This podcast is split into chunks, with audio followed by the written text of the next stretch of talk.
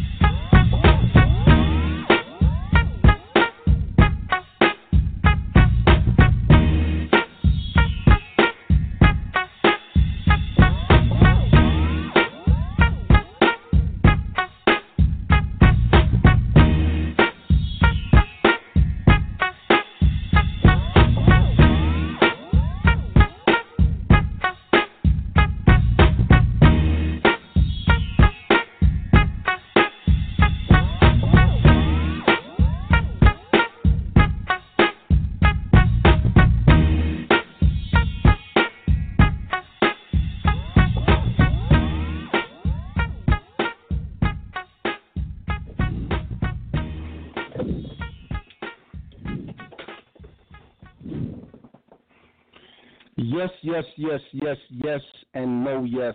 This is TNC Radio, the next chapter.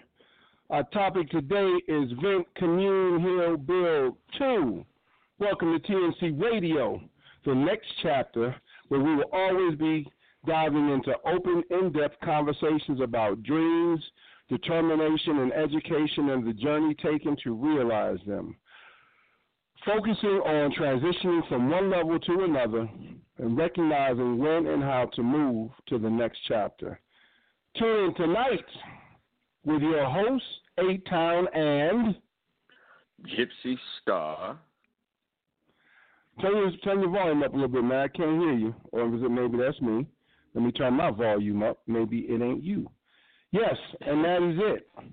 Last week we had uh, uh, a communal conversation. We had people call in, and you know we talked and we built, and we got we got we we got some. I think we had some relevant conversation and some next chapter. In other words, it wasn't just us doing the the vent and the commune. We did some healing and we did some building, and you know that's what it's about.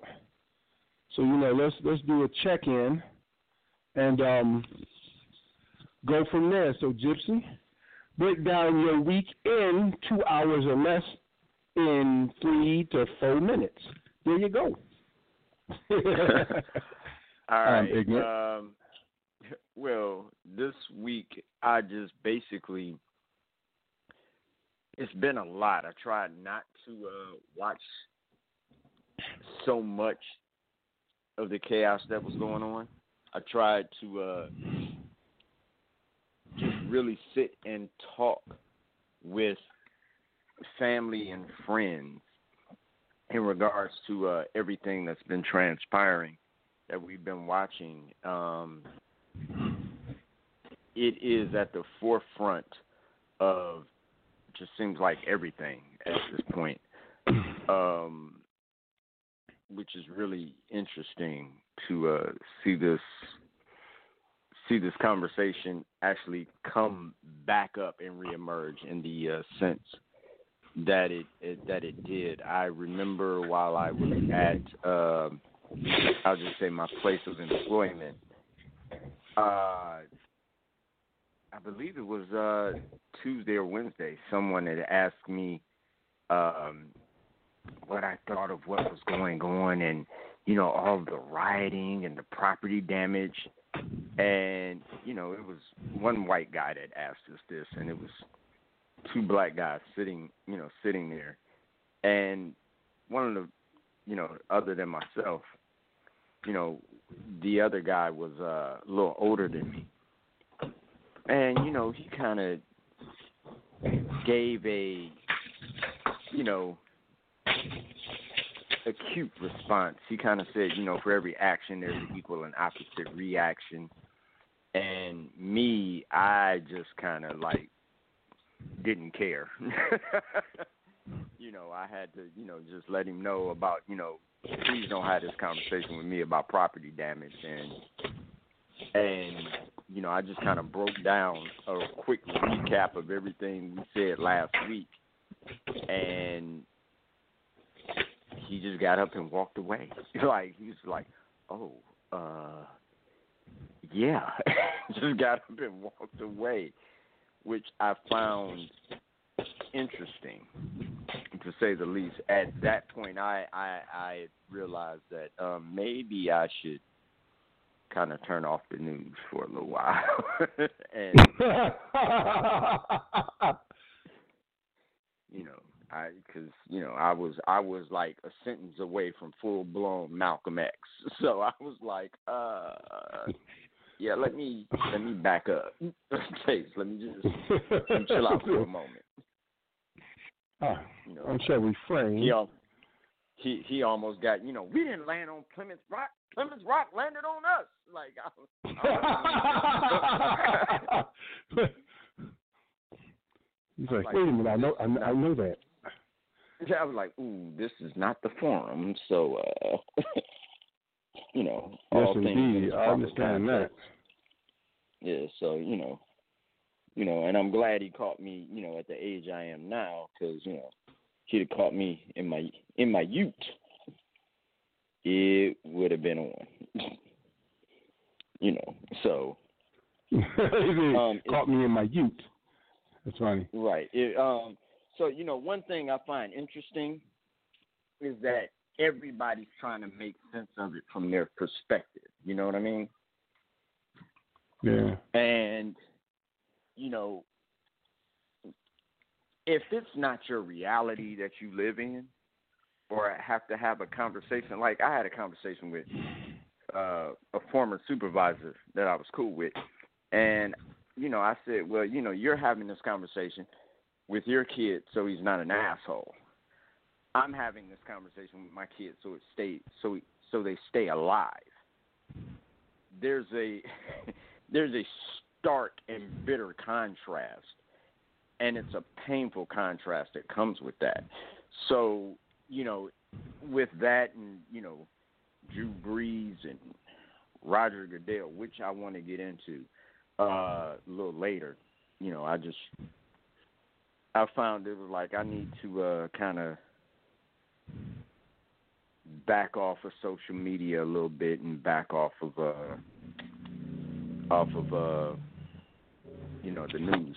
But I did but I did happen to catch uh the funeral for uh George Floyd. And you know as predicted, you know, as as as I as, yeah, I, I you didn't even have to be Nostradamus see this shit you know, old Miss old Dark and Lovely himself, Mister Dark and Lovely himself, was there officiating. You know. Al Sharpton. Oh yeah. so. Uh, hey man, you still got a perm. I'm sorry, y'all call me superficial or whatever. Well, you know what? I'm no perm, no leadership. No perm, no leadership. I'm gonna have a sign. Straighten your hair. You can't be there. but, but you know, some, something up with his perm now. Like his perm is starting to look like iced teas and breaking. Like so, it's not. You know, I don't know oh damn. what. Yeah. So um, what I what you know when I saw it, the good part about it was that you know said ice tea and breaking. you got to see Black Church for real on national TV. Like that was church. Church so it was is it was it was yeah, it was so that was good. So that's that was my week. What about you? Oh uh, wow. Okay, my week. Um, it's been a week of healing, and not necessarily me getting me do, doing me being healed, but me being involved in the process of people healing and dealing with themselves. I, I like to um, I like to specify that because sometimes when you do mental health work or you do any kind of work where it is helping people take care of themselves. Like, oh, you healed me. It's like this. Like, I don't heal people.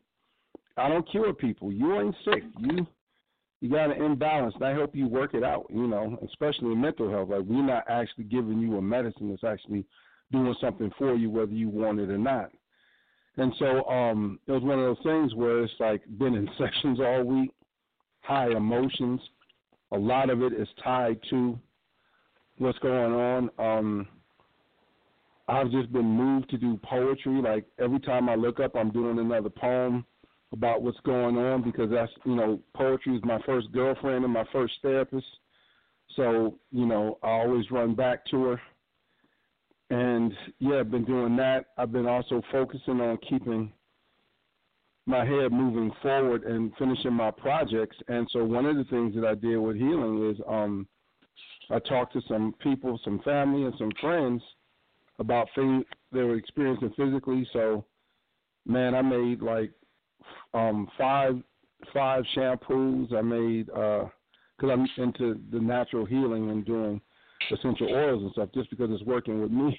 So, um, I made shampoo for like my brother, my two nephews, and my niece. I made a hair regenerative oil for um for like um my my brother, my nephew, my two nephews, and my friend. I made a face oil. I made another acne oil specific to it. Like I just been doing that kind of stuff, and then I've just been expanding my oil game. Just like I bought some more oils a day. Like every time I see an oil, I'm like, oh, I got to get that. You know what I'm saying? It's like, and just ex- expanding. Even for my brother, he got diagnosed with pneumonia, but it's like, I guess it's like a walking pneumonia, so he's not in the hospital. The doctor gave him a, um some antibiotics and the diffuser. So you know, I got into my book of we call it my book of spells, and I started looking up, you know, looking in there, and I started researching like on some sites on the internet about like some of the most um effective oils, and I made him. I told him I said I made this kind of potent. So when you get it, you might want to do two, one or two drops in the water with the steam, because I, I mean, I made him a witch's brew, brother.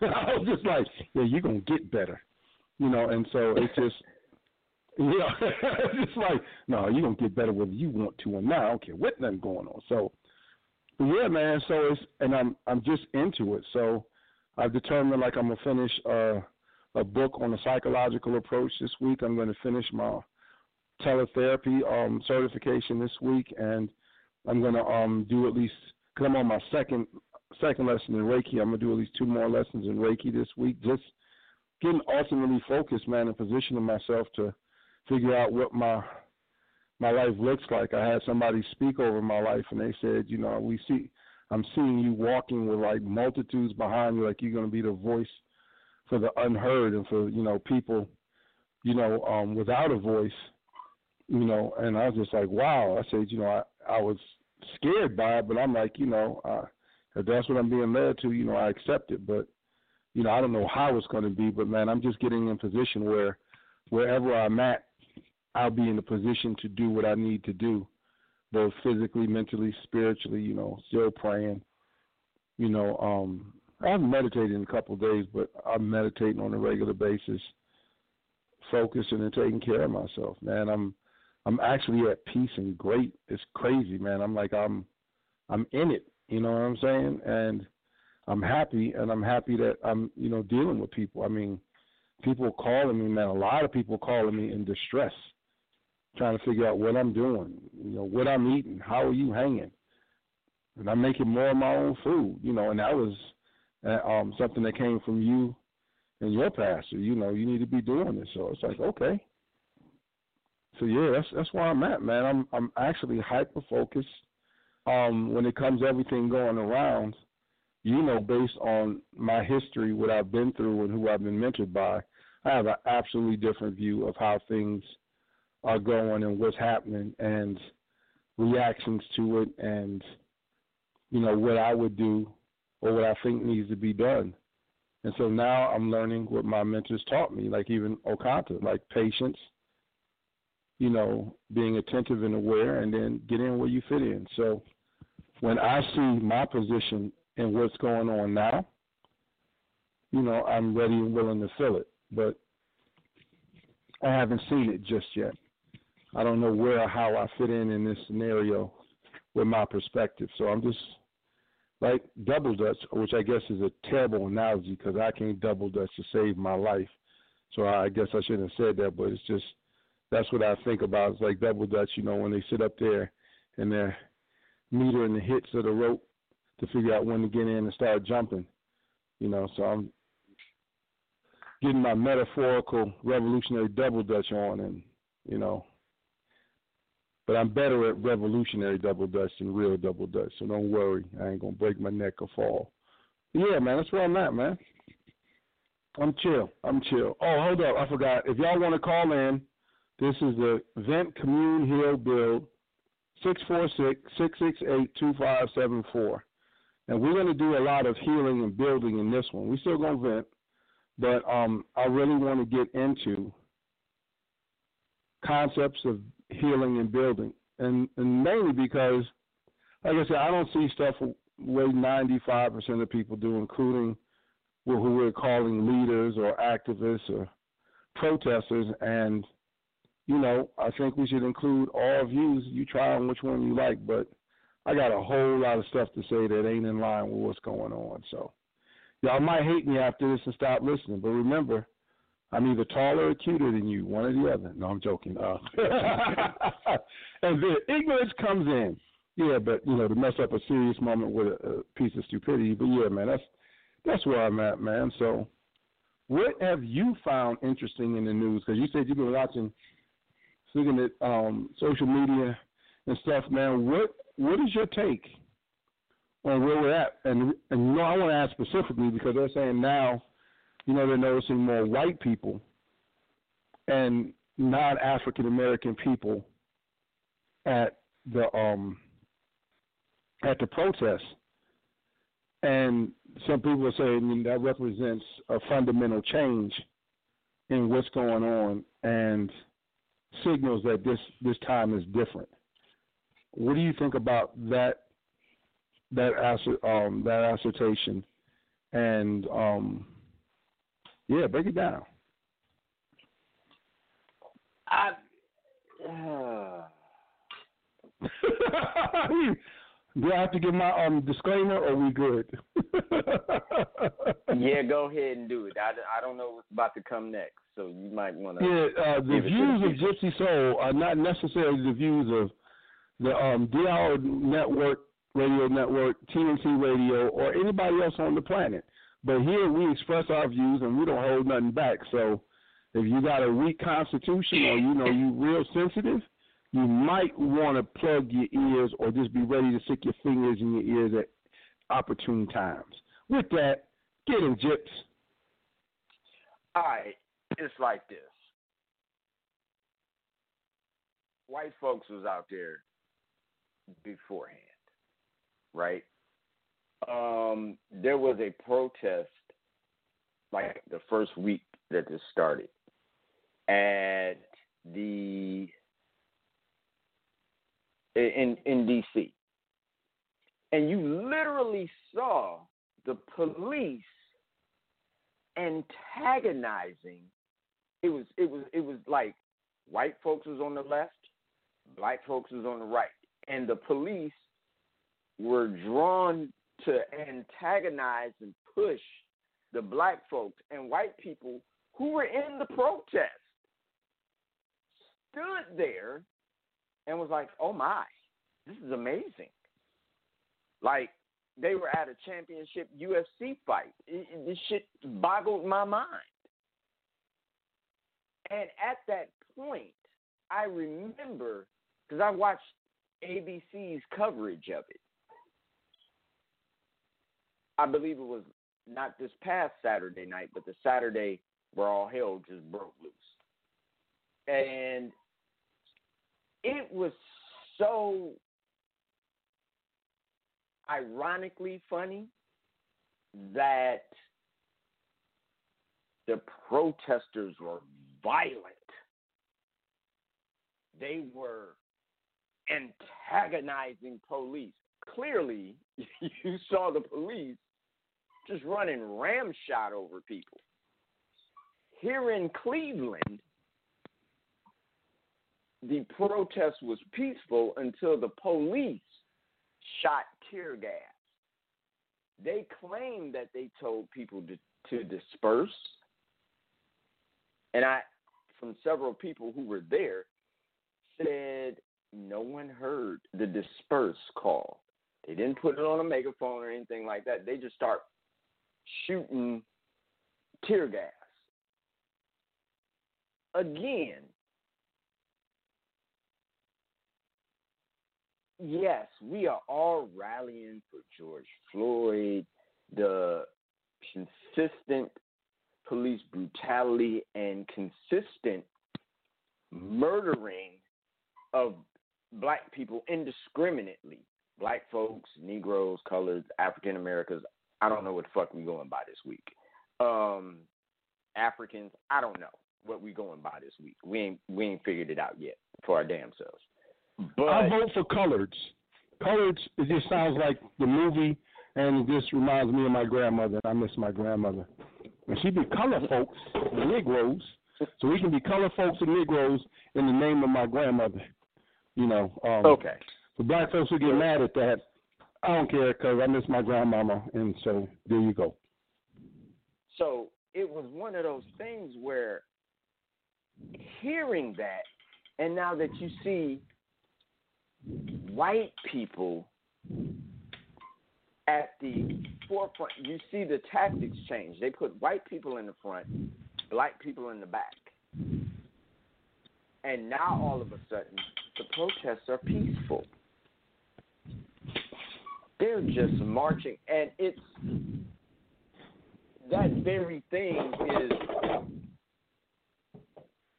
I'm, I'm, part of me wants to say that's the very fucking thing that we're talking about, and it's the news cameras that's covering this shit and saying these things. Not to say that we don't have actual allies, but then we have people like Roger Goodell, the NFL commissioner. This fuck nugget comes out, and I don't know if he just had to change his heart. Okay, I'm sorry. Or whatever, but he comes out and says, "Oh, well, you know, we were wrong. We should have let the uh, players, you know, protest. This is an injustice. This, that, and the other. And yet, you've blackballed a man for this. You've had a magical change of fucking heart because you can see the bottom line for the company to which you represent has a chance of going way down. You can't afford that.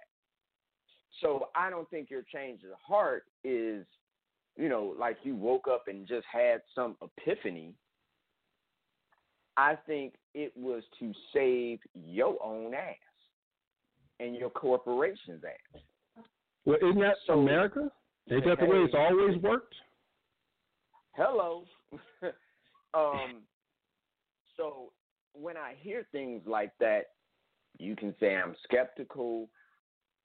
You know, an ally isn't somebody who's jumping up and screaming, "I'm down" in a time of trouble.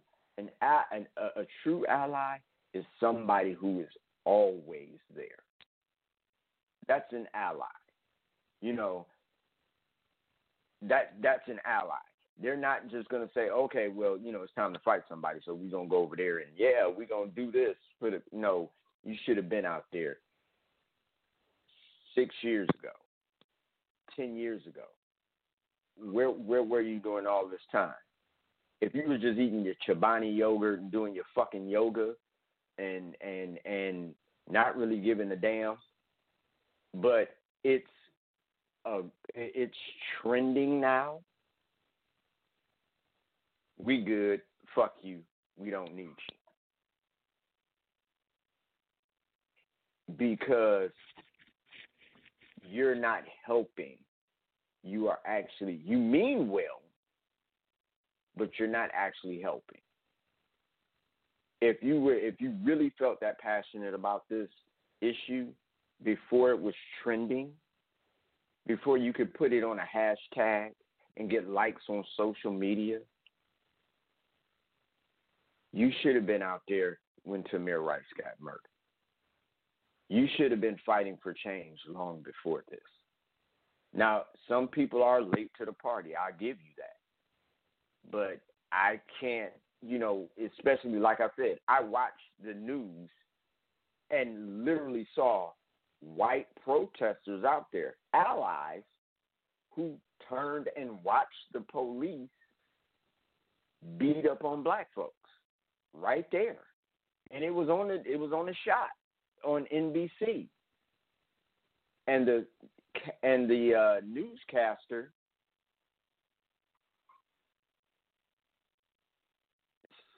you know stated that the black pro- protesters that you know they're the black lives matter protesters are are are antagonizing police.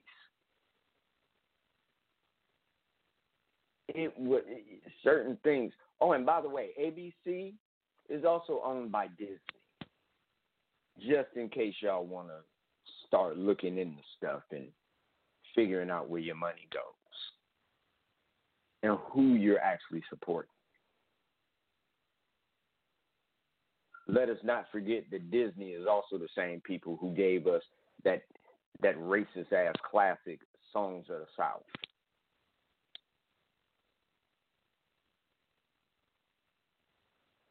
Let us not forget that. I'm conflicted when I say that because I they also own Marvel and Star Wars, and I like both of them. But you know, some things you can't um, Yeah, but You they, can't- they didn't create them; they you bought them. shake. So that's different. Yeah, They didn't create Marvel; they bought it. So So you you know, just just so you are aware. So you know, I, I'm I'm the way they're they're uh, reporting these things. I think some of it is just to keep the just it, some of it is to keep the the the angry Negroes in line. you mean they're angry Negroes? Angry. well, I, I, I really, what I really want to say is the angry niggers. the colors, the spooks. you know, and, and that's and that's just me because I don't think that, um, you know, I. Here's the thing. Roger Goodell, once Drew Brees made that comment, and several NFL players, you know, start making videos and going on social media, you know, he realized that if most of those black players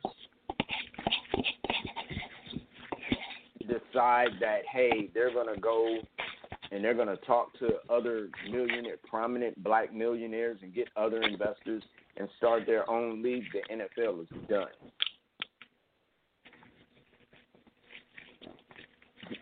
NFL is done.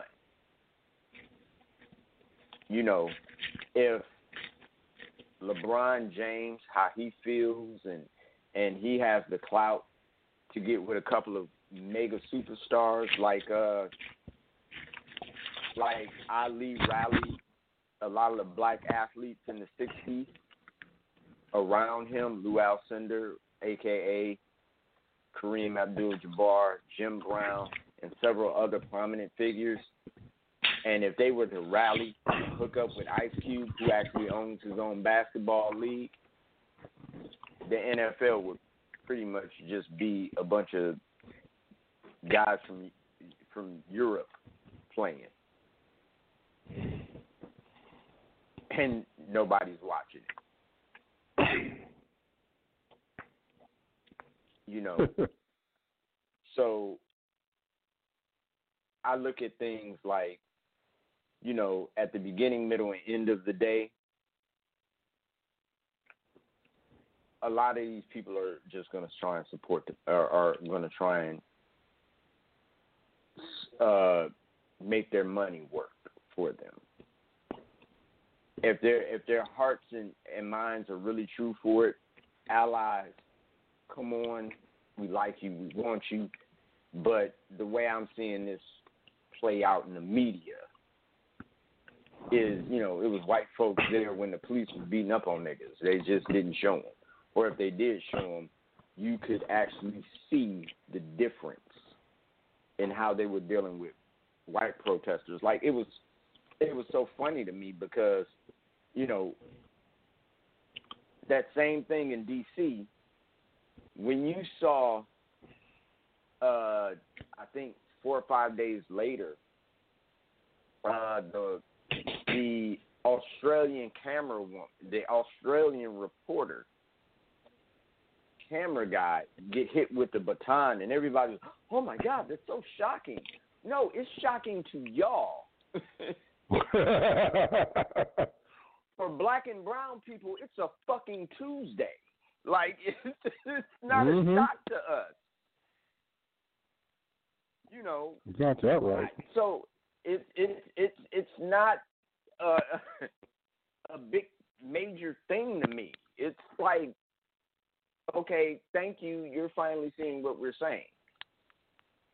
But it's been like this, you know. If you really, and if if I've invited people to one do their homework, two if you really want to understand this and you really don't want to take the time to try and go on Amazon, find a book, you know, do all this, just go on Netflix and watch 13th. It's about the 13th Amendment and the prison industrial complex and the systemic racism surrounding locking up black and brown people, especially black folks in this country. And if you have the same opinion after watching that, you're just a crap ass person, and there's no need for me to even say shit to you.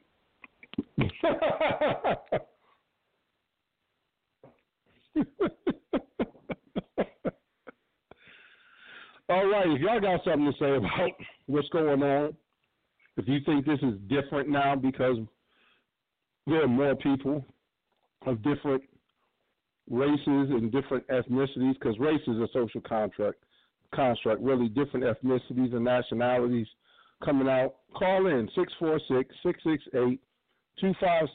Let us know what you think. Um, just let me know when you're done, Jips, because um, uh, you you need to give a partial disclaimer that people don't get their feelings hurt when I talk. But um, I'm I'm going to be clinical, but I'm I'm going to be crushing. So uh, you know, you can give a disclaimer. You can just let people catch it. Let me know when you're done, so I can get my funky off because I really need to.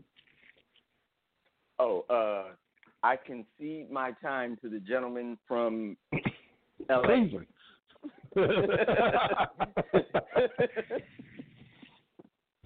so there's so much, but I'm gonna give bullet points, and I'm gonna tell. I'm gonna say like this: It is different, but it isn't. It's different in that it's known and people are coming out. It's not different in the fact that it's happening. So let's deal with this. A majority of America did not actively participate in enslaving Africans. They didn't.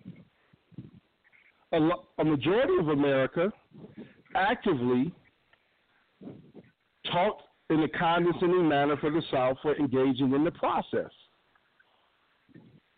And then there were some who actually got involved through the through overt abolitionist movements, through being involved with the um the Underground Railroad for um and then all the stuff in between all of that. You know, or you know, even you know the you know I've heard, and I don't know if this is true, but you know, um, plantation owners who attempted to bring um, enslaved Africans to them and, and give them more humane treatment. I mean, so if you took all the white people in the abolitionist movement, the Underground Railroad movement, those who were allies, those who actually spoke condescendingly against you know, enslavement of Africans and how it made people look, I venture to say it would look like the protest now. But the issue is not who has a problem with it that's willing to voice the problem. And I, oh, let me explain when I say now look like it now. If they had social media stuff back then, where everything and every part of your life was on TV and this, that, and the other, and they can see you in the corners and crevices of your life, yeah. I mean, it would be white folks on the air talking about those southern, you know, unrefined, unsophisticated, you know, brutal folks who did this. But the question, like Gypsy was talking, you know, alluded to, unless that is going to result in some meaningful and impactful action – it doesn't mean anything. You can be disgusted and go back to your lives. You can be disgusted and go back to participating in the system that is benefiting on and perpetuating the problem that we have. The question becomes in the difference that I want to know are you going to refuse to go back to your lives when this doesn't pan out? When racist cops and messed up police um, police unions, and I say messed up because you subvert the law. You should be su- subject to the same law we are. You shouldn't get to 48 hours to re- to get your story together, talk to people involved, and view the evidence against you, unless everybody can. So, in, unless you're willing to refuse to go back to your life, unless you're refusing to benefit from the system that was built off of us, then what are we doing? And I don't see people who are willing to refuse to go home. I see people who are willing to come out. But I'm not sure that I see people who are refusing to go back home at one point. And then the other thing is, again, we've done this. For all those who don't understand, there is no law or right that people of African descent had once they got on this continent. And once they abolished slavery, there was um, enslavement. There was not one law written referring to rights of people of African descent in this country, and specifically those who were enslaved. So every right Every concession from overseers to officers that we've had has come at the cost of our blood, breath, and spirit. And every concession came with a promise it's going to be different. And America has not learned that you cannot legislate humanity. You cannot legislate compassion. You can't legislate integrity. You cannot legislate it. There is not a law that exists that doesn't get broken, regardless of the penalty, regardless of the harshness, regardless of the finality. We have states that, you know, George Bush, when he was in, um, when he was talking about um, being governor of Texas, he said that he didn't mull over. It was something like he didn't mull over um, death. Um, was it um, people being put to death for more than five minutes? or something crazy like that. Whatever the time, it was a very short time period. Like, wow, you admit that's as long as you took. So you're not going to legislate it.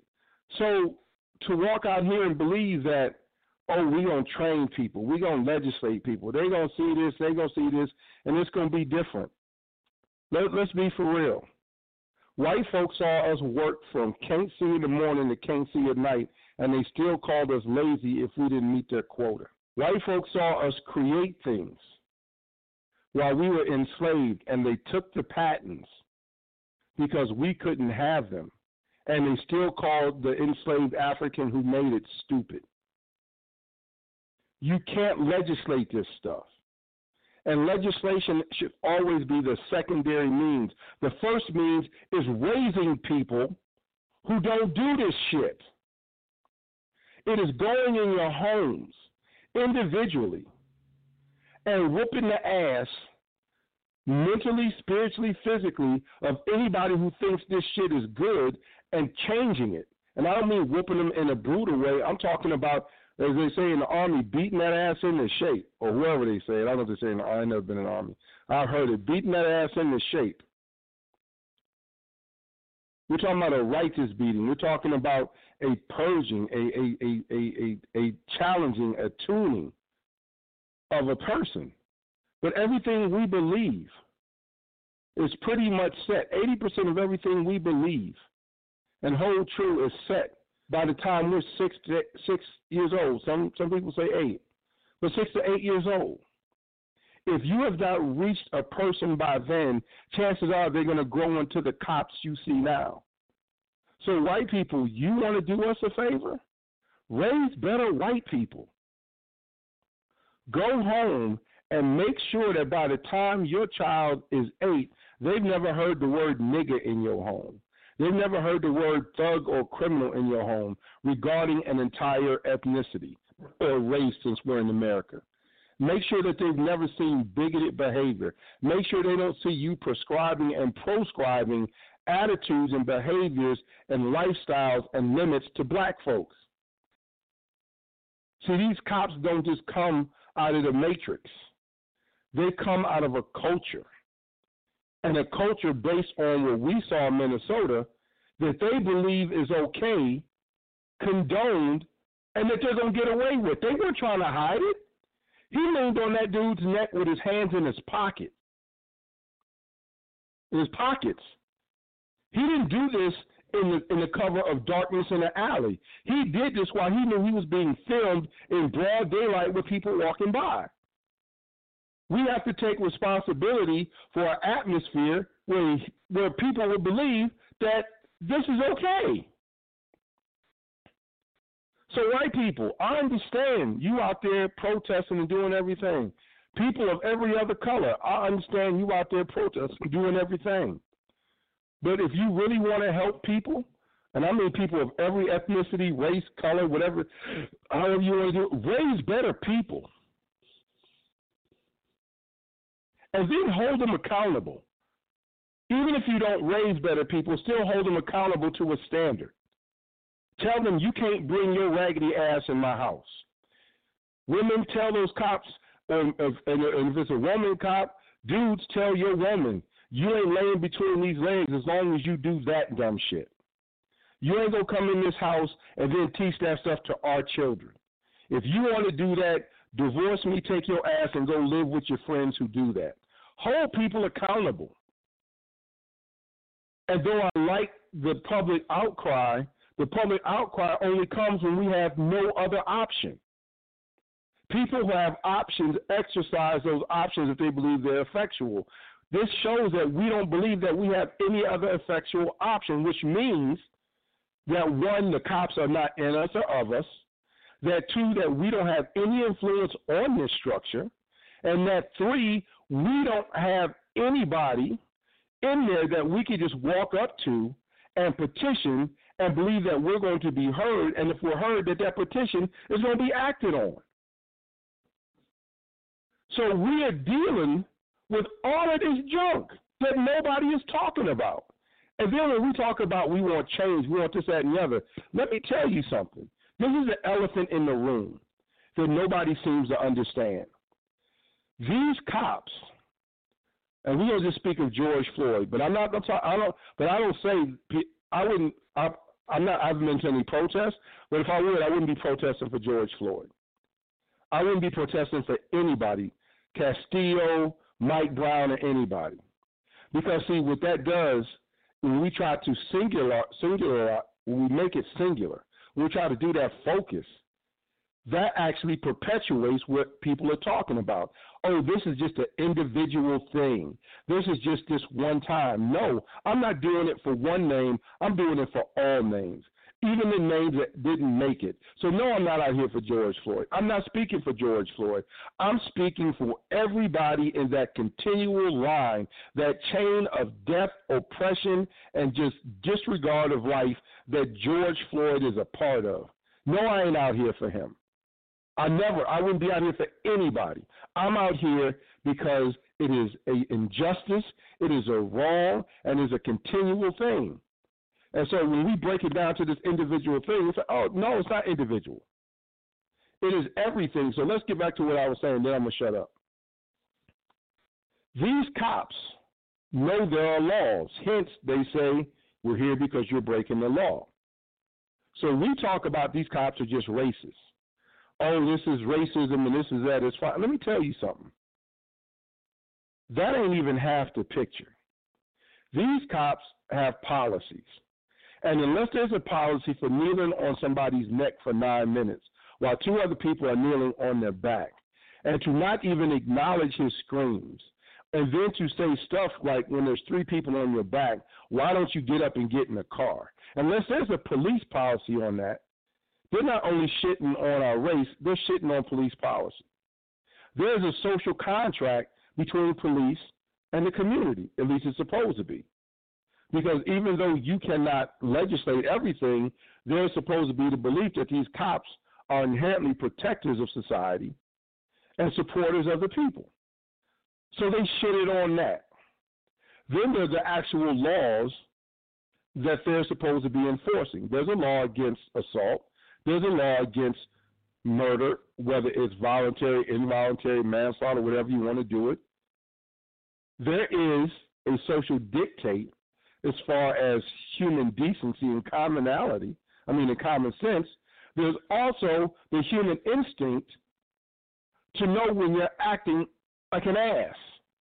And so these cops, in broad daylight, on camera, shitted on all of those. The, the, the, the responsibility is a cop, the social contract, the laws that they protect, the, the, the, the idea of common decency and human respect. And they did all of this in broad daylight. And then you're going to tell me that you're going to pass some legislation that's going to take a person like that and make them act right. Let me get this right. They publicly shit on the law, the badge, the social contract, and human decency on camera but there's a law that you're going to pass that's going to change that. Get the fuck out of here. You can't legislate humanity. You can't do it. So let me tell you something. All these people in the streets, all these people of all these different races, let me tell you what you have that black folks don't have. In most cases, that's a glass or a huge ceiling. See, I can't walk in and become a, a, a CEO of a company without race and ethnicity and power structure being being discussed. But if you're white, and especially if you're the son of the CEO or the daughter of the CEO or the nephew or the niece, you could actually be in line for their company. So don't come out in the street with me. Go with them. And then break that glass ceiling and that huge ceiling. All you children of police who can just go in and join that fraternity just because your parents are there, become a police person. And then break the cycle by just not being like your parents. See, there's a lot of shit that can be done if you're willing to put your mouth to it. But if the people protest and don't actually become the people carrying the guns and wearing the uniforms, if the people protest and don't actually become the people who make policy and the politicians, this is what our life is going to look like. Because if it's not the people who believe in equality, who believe in humanity and human rights, who are taking these positions, the only left are the people. The only thing left are the people who aren't. And if they don't, why would you expect them to? It goes back to the story of the snake and the frog. White folks, if you ain't familiar with this, or black folks, if you ain't. It's a story of a frog, of a snake trying to get across the pond. And the snake asks the frog, "Can I ride across it's on your back?" Brother. And the frog says, "It's a scorpion." Huh? It's a scorpion, scorpion. whatever. Oh, it's snake. It's a scorpion. Whatever. It's a it's a scorpion. And the scorpion says, "Take me across." And the frog says, "No, because you're gonna sting me kill me, and that's gonna be that." And then the scorpion said, "Listen, man, I promise you, I need to get across this pond. As long as you get me across the pond, I won't kill you. Just get me across the pond." Frog said, "Okay." Takes the scorpion across the pond. Soon as the scorpion gets his little hind legs on dry land, he stings and kills, stings the frog. The frog is dying, and the frog said, I thought you said you weren't to sting me. And the scorpion said, I'm a scorpion. What do you expect me to do? So the, the, the story, the, the moral of this story is, if the scorpion couldn't get across the pond, instead of the frog, dumbass, taking the scorpion across the pond, you go across the pond. That way you ain't got to worry about him killing you. So people, white folks, people of all ethnicity who have access through lineage, through heritage, through ethnicity to the halls of power, don't put the scorpion on your back and take him across the pond. Just go across the pond. Go fill these positions of power and authority and just be fucking different. And we wouldn't need all of this. If the people who were out in those streets were the people carrying the guns and wearing the uniforms and making the policies, we wouldn't need to do this. The only reason we we're doing this is because oh, I don't want to get into politics. I don't want to be a cop. I don't want. Well, then, damn. If you can, you don't want to be a cop. What's left? You can't legislate. You have to act. And there are some places where we can't walk in as people of color. We can't walk in and just get those jobs. And if we get those jobs and we start acting out, we are dead meat. But see, the thing about it is, it would be really hard for police to enforce the wall of blue if all of their children became policemen and then not told on them, just refused to do what they did and refused to participate. I mean, what you gonna do? You gonna kill your kids and you go home to your wife and say, "Where's Johnny? I killed him. Where's Susie? I shot her. She, you know, she didn't want to be a crooked cop like me." No, that's not gonna happen. So it's like any other any other battle. Based on the artillery, based off of the weaponry that you have, you do certain things. And if you are just cool, like if you can blend in, you become a spy. Damn it, become a spy.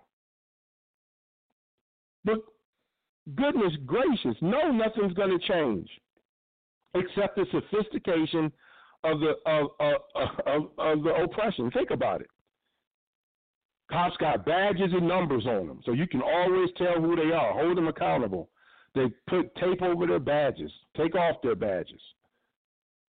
We got body cams, and all of a sudden these cops who could get through through um through whatever training they have, all of a sudden can't operate batteries or for you know get absent minded, don't turn on cameras, and you know what I'm saying, or the cameras are, you know just magically go off at, at inopportune times for the people that are after opportune times for them. You know, we're gonna have um, citizen review boards, and then all of a sudden, now the citizen review boards, well, we want to have majority citizens. No, we got to have cops. But then, even then, the citizen review boards don't have any damn power. So we've seen this before. Everything that you promised people of color that you were going to put in place to protect us has failed. So, yes, I am happy that we keep pushing it and keep trying to make it tighter. But if we don't actually do something other than legislate, all we're going to do is die in a more sophisticated manner. Because you can't legislate humanity. You can't legislate tolerance, and you can't legislate the racist and racism that's inherent or, un, or inherent or you know or overt in somebody away. When I say inherent, I mean I'm talking about people who in, in, in um, inherited like racist thoughts, but really don't understand that they are. And then I'm talking about the overt people who inherit them and they know they are because of the way they were taught them. But you can't legislate that shit away because it's based on people's personal beliefs and positions in life. And the only thing that changes a personal belief in life, usually, is some either intellectual enlightenment, an emotional enlightenment, or a traumatic event. And I'm tired of having to depend on those. I just ooh, damn tag am. me in. Tag me in. um, and I concede, if I have any time left, to the gentleman who lives in Cleveland right now. All right. You've unpacked a lot and allow me to go through it in a different manner. First and foremost, you talked about a home and the community and this, that, and the other. And a lot of people are, yes, I, I think the protests are beautiful. I think, you know, people will probably get mad at me. Burn shit down, yes. Yes, burn it up. burn it up. If you need if you need matches, I will go to the store and buy you the big ass campfire wooden ones. Hold, hold, hold up. The disclaimer that I gave before he talked still counts now. I'm just saying. All right, go ahead. and the reason why the, the reason why I say that is because unfortunately it takes that to get your fucking attention. Okay? I that is not my first call of action, but if it ends up going there, it's it, I, I said it last week. It's like someone who is having a conversation with somebody and they're you know they're speaking in a conversational tone and everything is cool but if somebody's just not trying to hear what you're saying, your voice is going to get elevated and you are going to yell and you may even use some profanity. That is the same thing that is happening physically at this hour. So I'm not mad about it. I understand it to a certain degree. Um, but I want to go back to something, a couple of couple of quick points because you talked about law enforcement. When I was in the Marine Corps, I, I worked with the Border Patrol in Texas for for a little while, and we were in the middle of the desert, and the Border Patrol agent says, "Hey, look, if you are out here and you see a guy look over one of the sand ridges, one of the sand dunes in the desert," he said, "Just open fire. Don't say halt. Don't any of that shit just start firing. Because usually there's going to be a bunch of Mexicans trying to storm the border. Just open fire. Now, this is a law enforcement agency telling the Marine Corps just open fire, fuck them. Whoa, mind blown, but not really. It was just like, wait, what? but not really. You know what I mean? At- Like I'm black in America. Like I'm just, like it. It jives. It. It.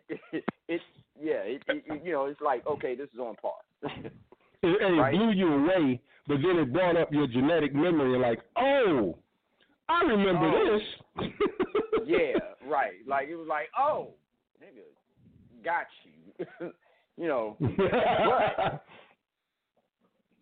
That goes to say, now you have a police force that is now a paramilitary organization all across America, any town ever. There's no reason why a fucking police force has a tank. Like I can't understand. Like that shit. It, it, it's not rational to me.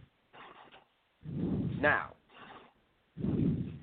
yeah, raise your Black Lives Matter. Yes, they do. We matter. We mattered when we were fucking slaves too. enslaved, not slaves, enslaved. No, we yeah, well, some of us were slaves, not just enslaved. Some of us went along with the Okay, I you, you sinker. I ain't gonna I can't argue with that. Some of us did You it know. as a profession. We- some, of, some of us you know, took it serious. and it's still and it's still some niggas running around saying we sick boss today. Who took that junk seriously? Like, no, I'm not gonna just be Right. enslaved. I'm gonna be a slave. Right. This is my profession. Make, this is what God make called me to be. proud. Mhm. Now, raise your fist, but raise your children. I can't tell white folks what they need to do because white folks got their shit to somewhat together. Black folks, we talk about history all the time on here. If you really want to get down to it, everybody loves the image of the Black Panther Party because them niggas had berets, black jackets, and guns and they wasn't scared of the police. But you know what them but you know what them Negroes also knew? The law. the law. You know why they why they started was to patrol their neighborhood so that shit didn't jump off, i.e. police brutality, and if it was too many drug dealers and shit on the corner, they ran them Negroes out of there. They took their community back by hook or crook. The Head Start program that you send your child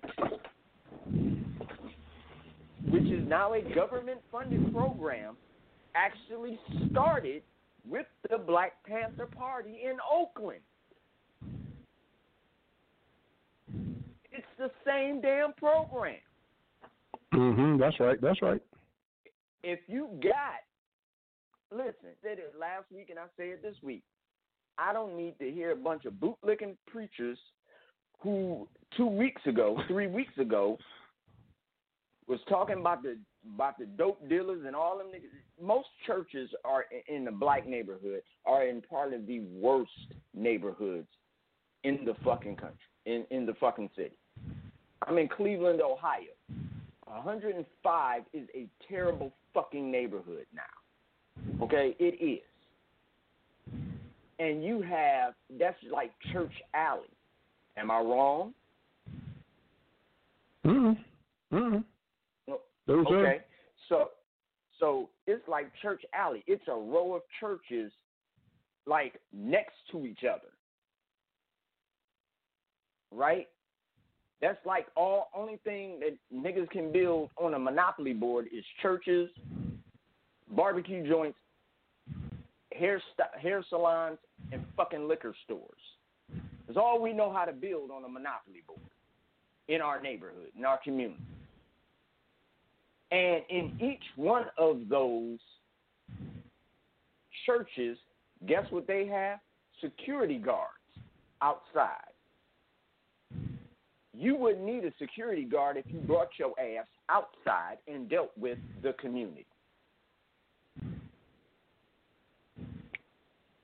That's well, what the church is there for. That's what the church is well. there for. So that's first and foremost. If you live in the community, you see somebody throw a bottle down, hey, pick that shit up. We don't do that here. Take control of your lives and not let your lives be legislated or taken control by somebody else. Because if you do, your black ass is still enslaved. Now, if you live in a place that has a black bank, take all your little money out of Chase Manhattan, Bank of America, or or whomever, and put it in that black bank if you're black folks. You may not want to start a business. That may not be your thing. But find a black business and support it. You ain't got to do all. Yes, sir. Just do one. Just do one. Yes, sir. And Yes, sir. black business owners. Don't act like motherfuckers coming in there spending their hard earned money with you, them doing your black ass a favor. You need them. No matter what your business might be. It's a lot of people who are banking on us to just continuously ask to be recognized as human beings. One of the most poignant signs that you see in old civil rights photos. You see a 60 year old dude with a sandwich board sign, you know, sign that they got on them front and back, and it reads, I am a man.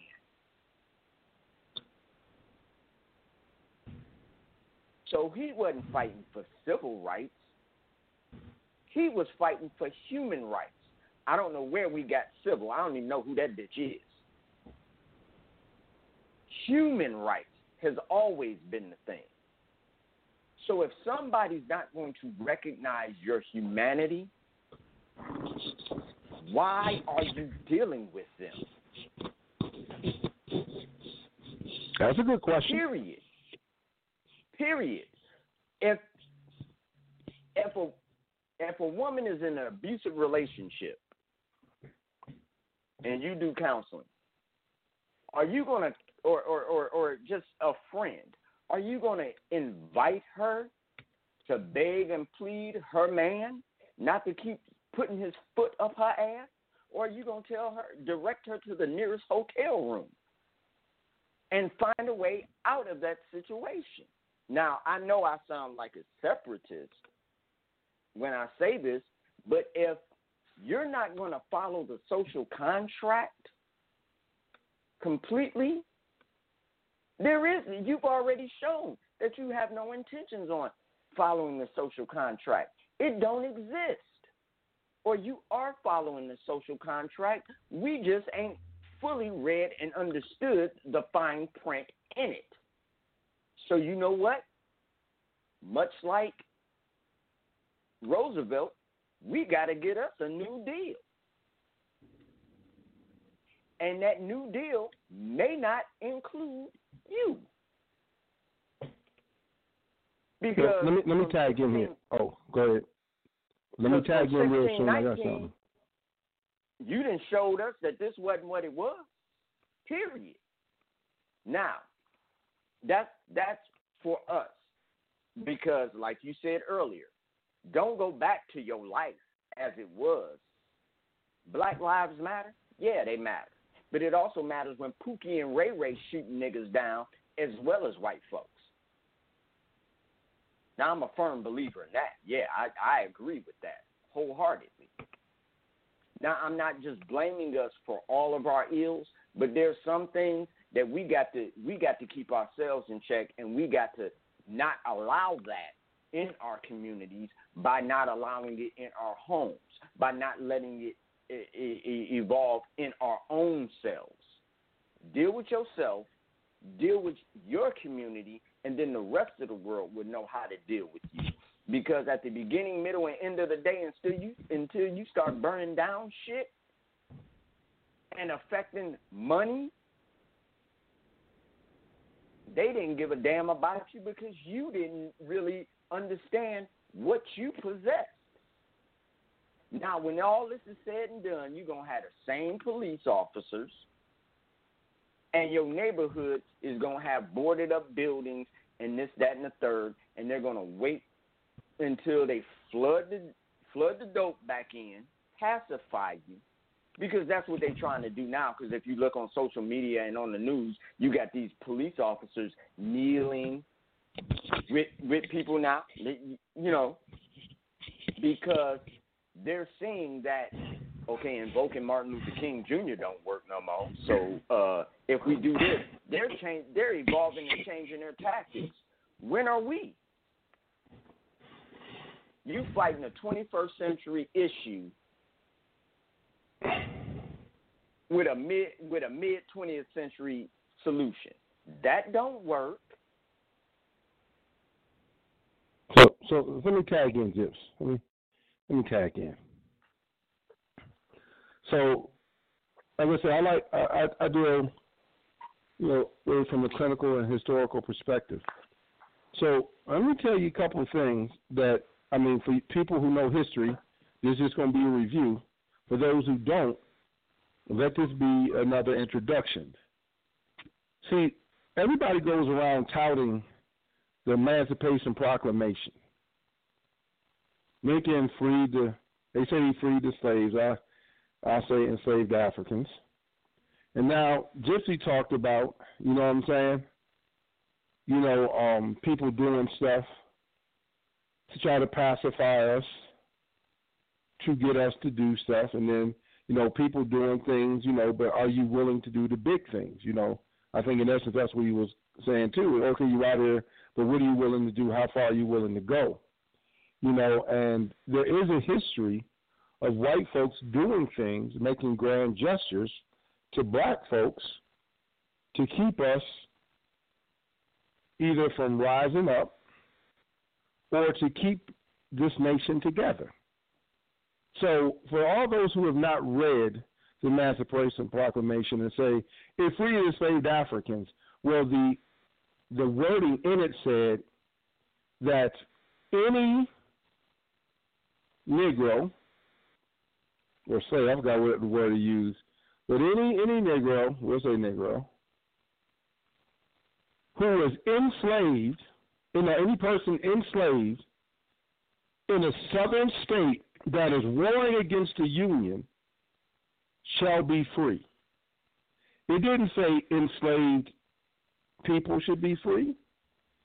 It didn't say enslaved people in the North would be free, because if I remember right, there were two northern states who had slavery as a um, enslavement as a financial institution.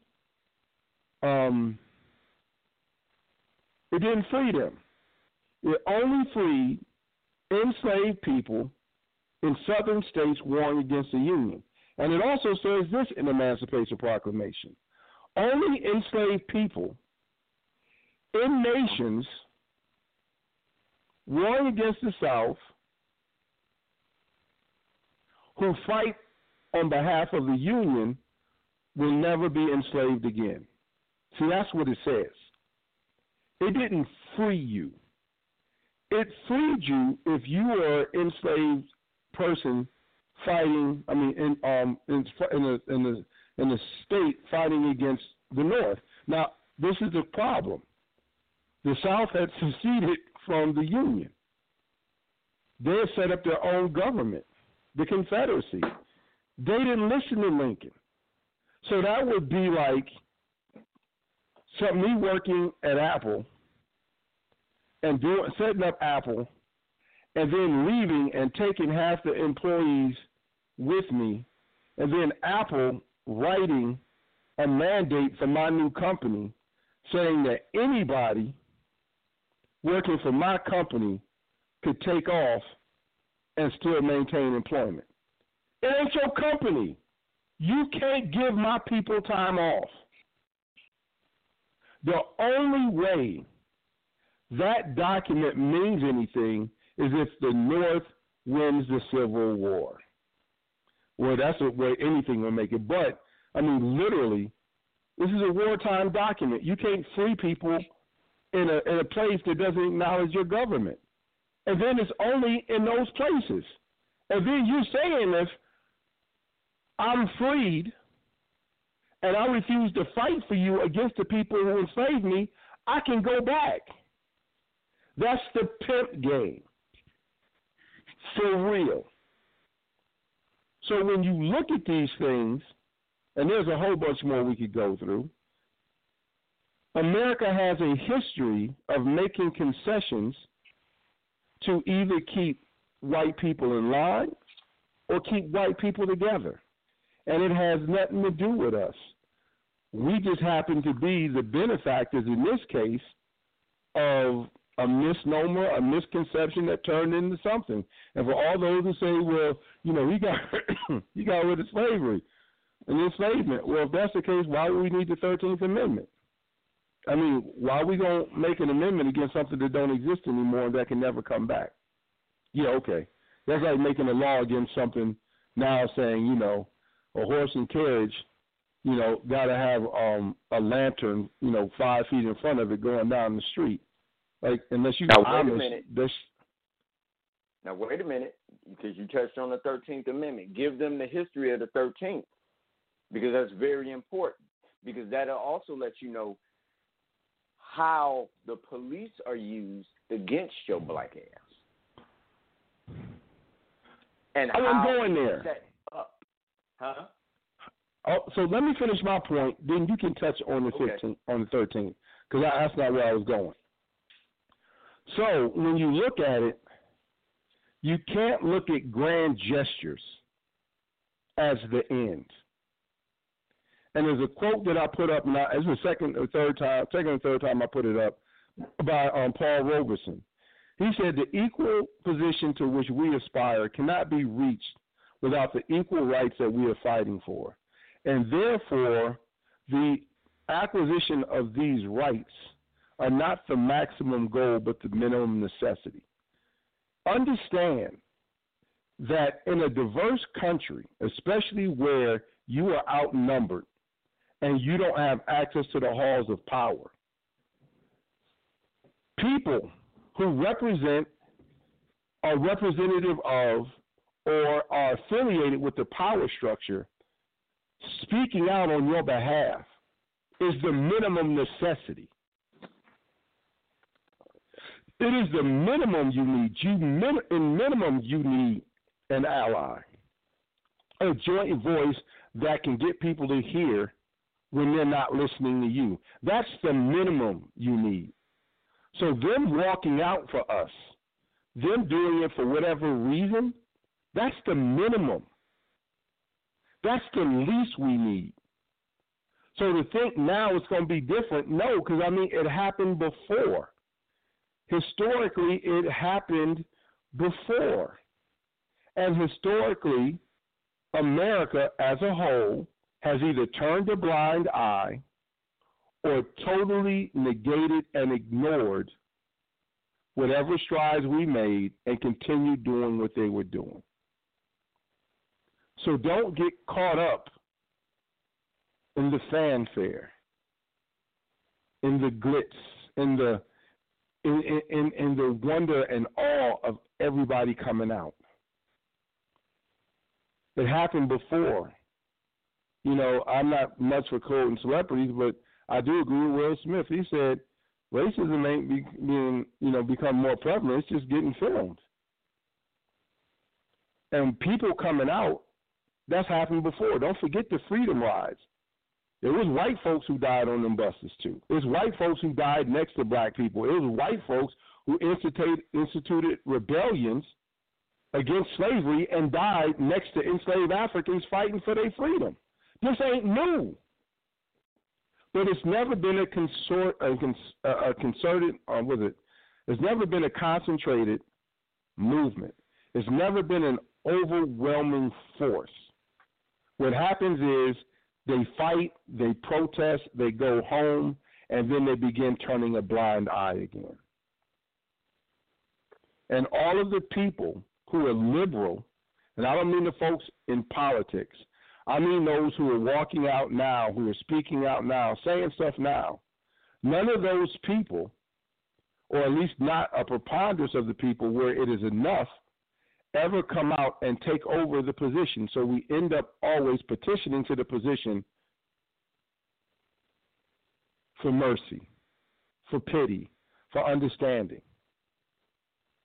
But you notice white supremacists don't do that.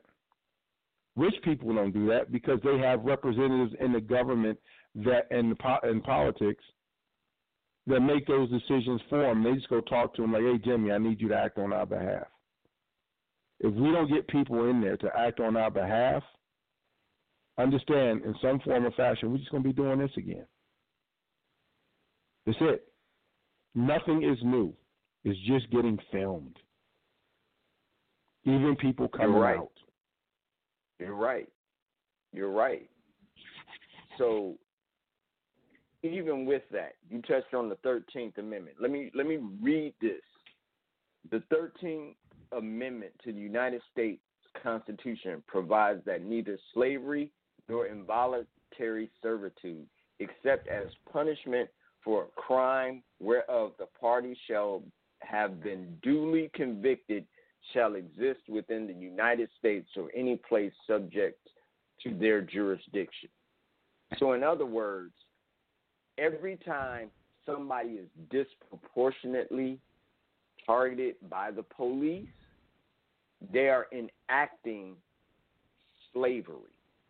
Those are catchers of old now making new slaves. Now, yeah, don't get me wrong. I like what uh, what uh, Richard Pryor said when he was talking about how he and Gene Wilder was uh, filming Stir Crazy. He said not everybody is is is, is guilty. Some of them niggas need to be there forever. You know, because he had asked one brother, brother, you know, hey, you know, what you do? I'm in here for murder. I killed I killed the whole family. Nigga, did everybody got it? And he asked me, he said, Well nigga, did everybody have to die? Why did you kill everybody? He said, Well shit, they was home. That motherfucker needs to be in jail forever. Yes. right. That's not who we are discussing. you know what I mean? We are not talking Yep. about that Negro, okay? we are not talking about him. We are talking about somebody who may have gone who may have had three dime bags of weed on them in 1982 and is just now getting out of jail. We're talking about that guy. We're talking about somebody who was convicted of a crime that they never committed. We are talking about just in New York where we you and I both lived. You could be coming home off the subway at night, going to your apartment, and a cop just roll up on you, hit the wall, stop and frisk. Well, damn it. All because I'm walking while black in America. No, the whole kit and caboodle needs to be re examined. It needs to change. And if you are not going to change it, you know, you guys are visiting the pain, our struggle. Okay, you guys are visiting. This is what I deal with on a daily basis. It's one of the reasons why my life, why black folks' life expectancy is shorter than most white folks, because there are certain stresses that this society puts on us that they don't have to deal with.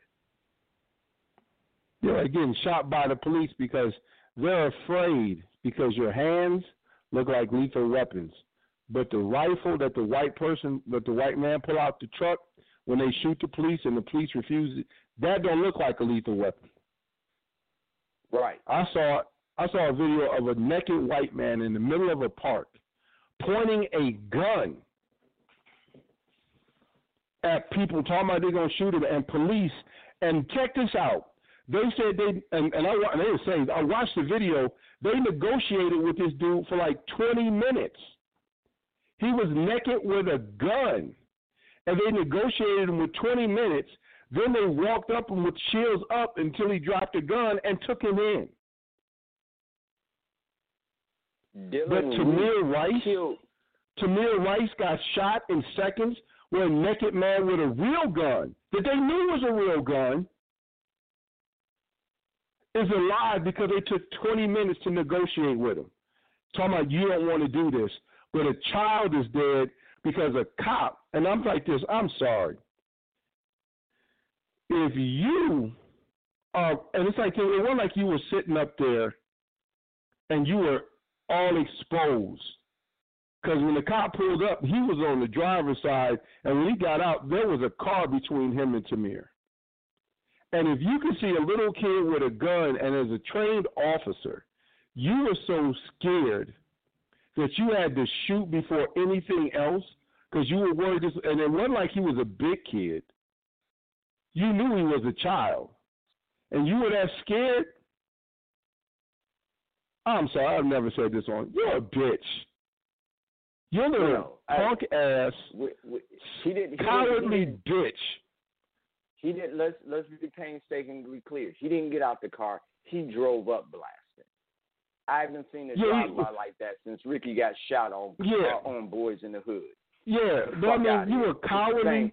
You were you were a cowardly, scared bitch, and the fact that you have a gun is endemic of what's wrong with this country because there's no way you could hide that character. There's no way that you could not see how cowardly and scared and punkish you are. You can see it in your face and your expression. And the fact that somebody gave you a gun, that's endemic of what's pro- the problem with this country. And, You know, and, and one but- kid, uh, one kid set up a sign on, and it was on Facebook, and it was, it was, it was. I thought it was so apropos. It was a little kid. He was like he was about nine or ten, and I, although I don't, you know, con- condone this language among a kid, but among, uh, but the kid's sign said, "No one told your scary ass to become a policeman anyway." Yeah. And yeah, so that's just uh, I'm just yeah, but that I mean that right there, you know what I'm saying? And y'all talking about legislating this? Get get I out saw here. a comic strip. I saw a comic strip with a policeman on the uh, on a stool and a little black kid on the stool next to him. And the cop asked the little black kid, "What do you want to be when you grow up?" And the little black kid's response was, "Alive." How about that? And I know how that feels. That's that's not. Some people may look at that and go, "Ha ha! Oh, that's social commentary." No, that's my life. That's what You know- people say. you know, it, it's it's like this. Let's let's take this and make it nice, okay? And the late great Little Richard said this. He said, "Yeah, you know, in the fifties, white kids had Pat Boone on the record player up top. So when their parents came in, they saw, oh, they're listening to Pat Boone records." when the parents weren't around, they were listening to Little Richard. In the 60s, in the 80s, there was this uh, movie, and it was mainly Motown music, all yuppies, and they were the big chill generation. They were listening to Motown, and oh, they knew all the Temptations and My Girl and all of this other stuff. I've worked in um, in catering companies, and I would go into uh, when I was in New York. I would go into country clubs for weddings and stuff. The main thing they were singing in those weddings, oh Motown, oh, everybody was dancing the oh Motown, Smokey Robinson, all of that stuff. So what I think about what's happening now is I've literally seen in the late '90s, early 2000s, Eminem. I, you know, because I do music and everything.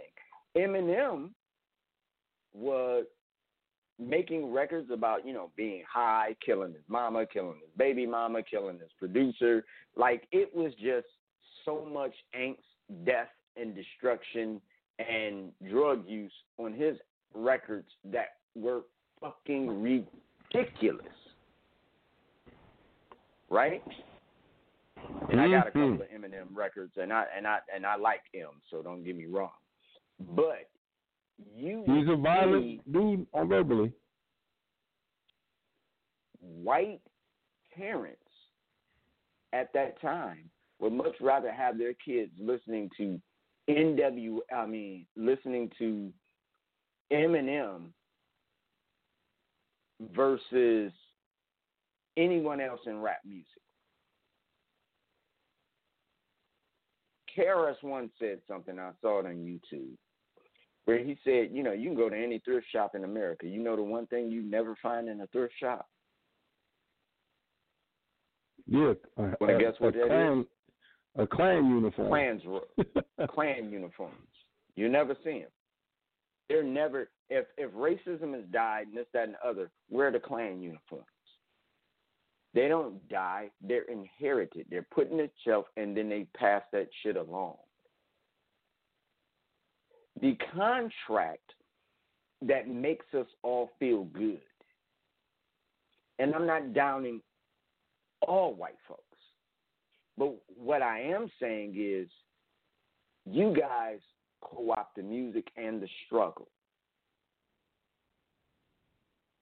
And then go back to your lives. This is a fucking vacation for y'all.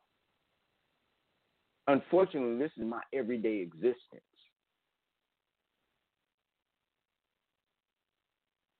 Since the time I was nine years old to even now, you don't know what it's like to have a police car put on their sirens behind you, or not even put on their sirens, just pull out in the traffic behind you, and you begin to sweat. Black America, what this is what what what nobody else realizes. Black America has PTSD. We're born with that shit. Try that. We're born with PTSD. Never mind going to a war zone and doing that. We got that shit right here. They are just now thinking of naming uh, the Ku Klux Klan a terrorist organization. Really? Now? Now you are thinking about doing this. And when you see ridiculous stuff like just today, there's a photo on the internet and on the news with Nancy Pelosi and several other folks in kente cloth. Kente cloth. Kneeling for a fucking photo op. That is as ridiculous to me as the fucking Cheeto man holding up a Bible in front of a damn church. Both of those things are equally ridiculous to me. Democratic white folks wearing kente cloth, kneeling, oh, see, we're down because it's an election year. And honestly, I don't think you would see this many white folks out protesting and shit if COVID didn't happen. Because now it's just an excuse to go outside. Again, I was watching the news, and this was in Seattle. They showed, you know, the protest in Seattle. They had some people off in the distance, you know, rallying and, you know, doing these cries. And, you know, in the foreground by the reporter, you know, and they were social distancing protesting. I don't understand that shit at all. But there was, you know, white folks on blankets eating cucumber sandwiches and avocado toast. you stupid. the fuck? You're not an ally. You just needed some shit, a reason to get out of the fucking house. That's not an ally. You're visiting. I live here. So that's why I say, hey, you know, there are some people of other nationalities who really feel and embrace and enjoy this movement and and really wholeheartedly believe that shit has to change. Great. Come on in. We're wonderful. We're great to have you. Thanks for showing up. Mm, you've been yeah, speaking only out if you every- only if you're willing to do something. I don't care if you're every- showing up if all you want to do is give lip service. I'm sorry. every step of the way. But you know, you've been showing up every step of the way. But for me, I'm sorry. You know what? That's cute and all. That's good. If Black lives really matter, Black economics matter. Black neighborhoods matter. Black families matter. Not only do we have to reset the system without, we got to reset the system within. So that's my healing. That's my building. That's where I'm at. Now, some people may hear that and say, oh, well, he's talking about being a separatist and integration didn't work. Well, you know, I said it last week. We kind of gave up a whole lot just so we could be able to sit next to white folks on the toilet. Both Malcolm and Martin were right at the height of the thing. Both of them were right. Maintain your businesses, but be able to also get the good government jobs. Be able to become a police officer without having to inform on your own community. Be able to live somewhere other than this particular school system with um, a horrible school district in it. Be able to have the choice is great, but also police your neighborhood. If you if you don't live in a in a in a house and you live in an apartment, guess what? Hey, know your neighbors in the apartment. One thing in Cleveland, Ohio, that I've noticed, you'll have two people walking down the street, right? They'll look at each mm-hmm. other, won't even say hi, good morning, nothing. We lived in New York, lived in Brooklyn. You come out the train station, what's up, man? What's up? Because they know you be in the neighborhood. They notice you. They see you. What's up, dog? What's up, God body? Brooklyn, if you got dreads, hey, hey, Rastafari, I, I, I had to move out of Brooklyn because I get I get tired of being greeted all the damn time.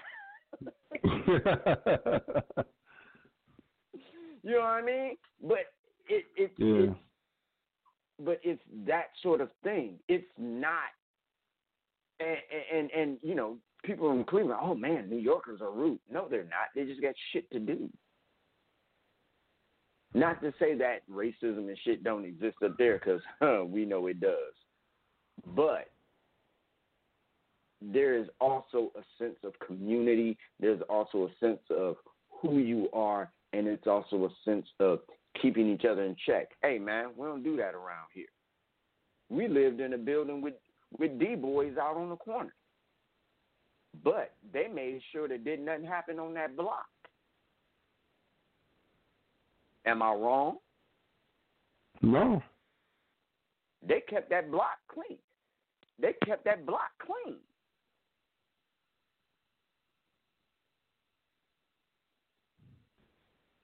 Nah, man, we ain't we ain't doing that over here. Nah. Nah, son. We we ain't doing that. Yo, man, pick up the bottle, dog. You ain't gotta live like an animal. They just got a fucked up profession, but they had a sense of community. Yeah, but they played Ja Rule all night, and that just killed all of that. I'm sorry. I'm having flashbacks. I mean, yeah, that was, like yeah, that was I was like, you know what? If they play Ja Rule one more time, they just gonna have to prove they got guns because I'm gonna kill somebody. But that, but that's that's that's I digress. Um, we Well- we got like 18 minutes left. Um, we ain't taking calls. We ain't playing no music. You know, we got it in. Um, yeah. Um, in the end, basically, is this: we don't have to agree, but we do have to cooperate. We don't have to have the same methodology, but we do have to have complementary means that will not prohibit or inhibit us getting from this collective goal that we say we want. And we have to also know history, we have to know trends, and we have to be able to recognize what's going on. You, you, it, you got to. Because if not, all we're going to do is what we've done before protest, get concessions, go home, and come back out again when they kill us. But the longer I live and the more that I see people I love, I understand that sooner or later it's going to get to somebody who I love. It's just a matter of numbers and time. Thank God. I, I, I have faith in, I believe you can keep it from the numbers and times, but, you know, understand that from the numbers and times, me, my mother, and my f- brother are only a couple seconds away from being George Floyd. I mean that literally. Like, don't know what stopped the cops from shooting. Don't know what cop, you know, maybe we got the one cop that wasn't afraid who just wanted to intimidate, whatever. And I'm talking about each one of us because there was three different cops in three different states. But at one point, you get tired of waking up with knowing that there's a good possibility that this might be the last time you do it. Not for anything you've done, just but because of how you look and who you are in the country you live. And if you don't understand, that's the reality. So I'm going to read one thing, and then I'm going to let Gypsy finish it out, and then we can play a song or something and then go out. But, um, but yeah, I just, this is going to sum up a lot of how I feel. It's a poem called The Burn. I've learned to read fire, to see faces of the slain in smoke, to spell in broken glass, to decode the message of agitation. You've made peace impossible. To vent through braille fingertip messages left on bricks before throwing, to speak in footsteps collected on corners where murder is classified as death and rewarded by courts and cops with acquittals and reinstatement. Riots are visual conversations that fall on deaf ears, so we yell louder. Burning is the calligraphy of the voiceless, the projection of the disenfranchised. We are not destroying and igniting and walking just to protest. Deep inside the heart of our rage, fear, and frustration, we hope that all of our pain is in those flaming buildings. All of our suffering is being shattered with the glass. All our despair is being trampled on those corners that the loss of blood and breath will no longer be the ink that we use to write poems in fire. You know what? And I have another short one. I thought that was it, but that was one. This is the other. For all those soaked in pain and bereaved, inundated with the publicly mutilated, mouths caught in repetitions of I can't breathe. Let me accurately interpret what was really being said at the point those brothers saw the face of death. The true translation is They tried to destroy me and take everything I have. When they couldn't succeed, they stole my breath, my breath. The only thing I need besides strength to raise up. They're shook because the other racist efforts did not completely faze us. The oppressor knows an indomitable spirit is a weight too heavy to bear. So now they're waging war on our right to air. They're telling other black men, media your hope and your faith because people protest and politicians pontificate while we suffocate. So while the world figures out what's next, brothers are looking for new techniques to spend, trying to figure out how long we can hold our breath. We appreciate the unrest and the agitator. But to that man face down on the ground making his last sounds, it doesn't mean shit without an oxygen mask or a ventilator. We can't breathe now.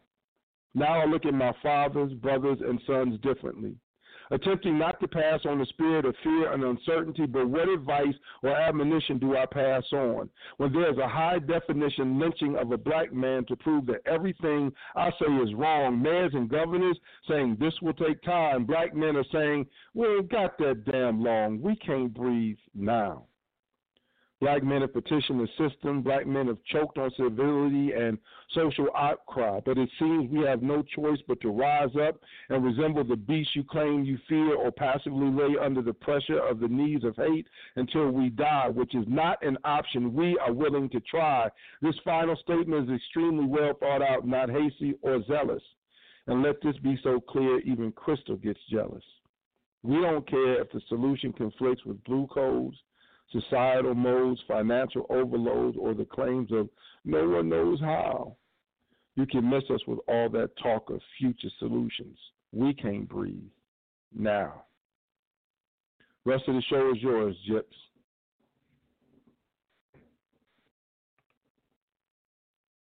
All right, let me say this um, real quick. Uh, you got you got you got like eight minutes. Well, Sunday because I, I want to play something. Yesterday okay. was June seventh. Um, there was a brother, ironically from Minneapolis, Minnesota, rose to stardom in the music industry.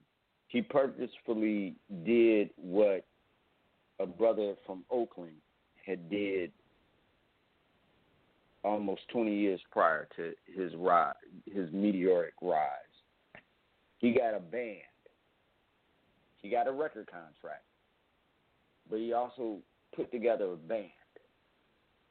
Multicultural, multiracial, multi uh, gender band. And he put his city on the map. If it wasn't for him and some of his side projects, he wouldn't have Janet Jackson wouldn't have became the superstar that she is to is today, despite being the baby sister of Michael Jackson. She wouldn't have reached the height she did in the music industry. Okay?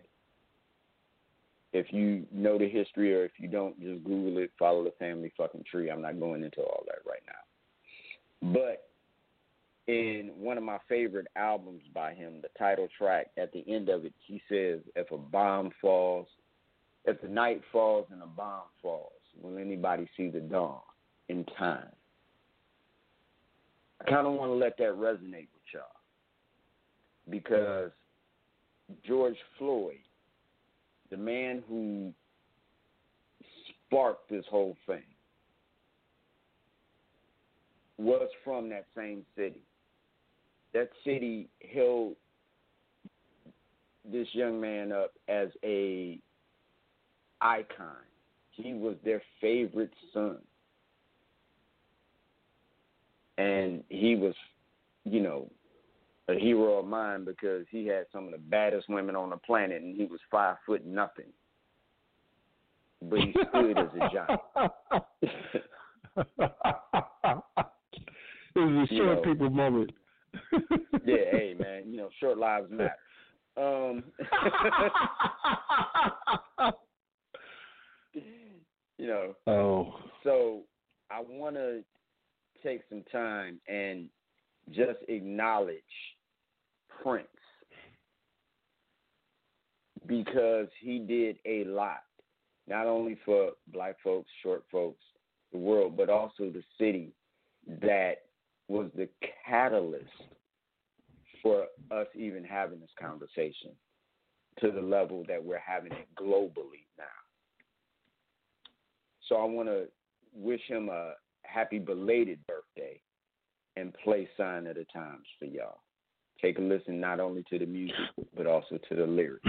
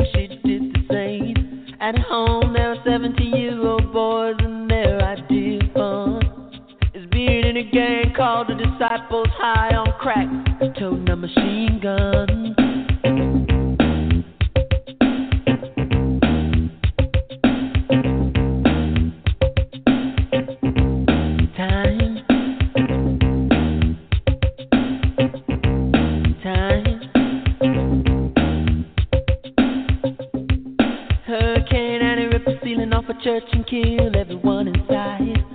You turn on the telly and every other story is telling you somebody died. My sister killed a baby cause she couldn't afford to feed it. And we're sending people to the moon. In September, my cousin tried reefer for the very first time.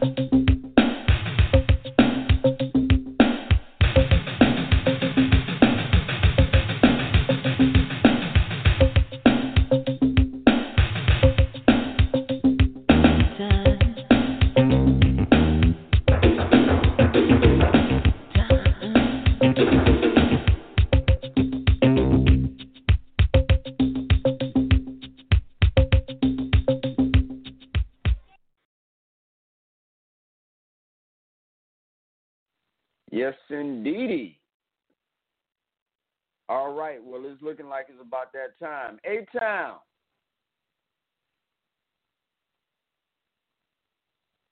My bad. I had myself muted. Yes, sir. All right. Well, it's about that time. Give us the closing remarks. Yo, be effective. Be effective. That's what I'm saying. Just be effective, bro. Be effective. Whew. That's it. I'm done. All right. Well, be the change you want to see. And as always, keep your eye on the sparrow.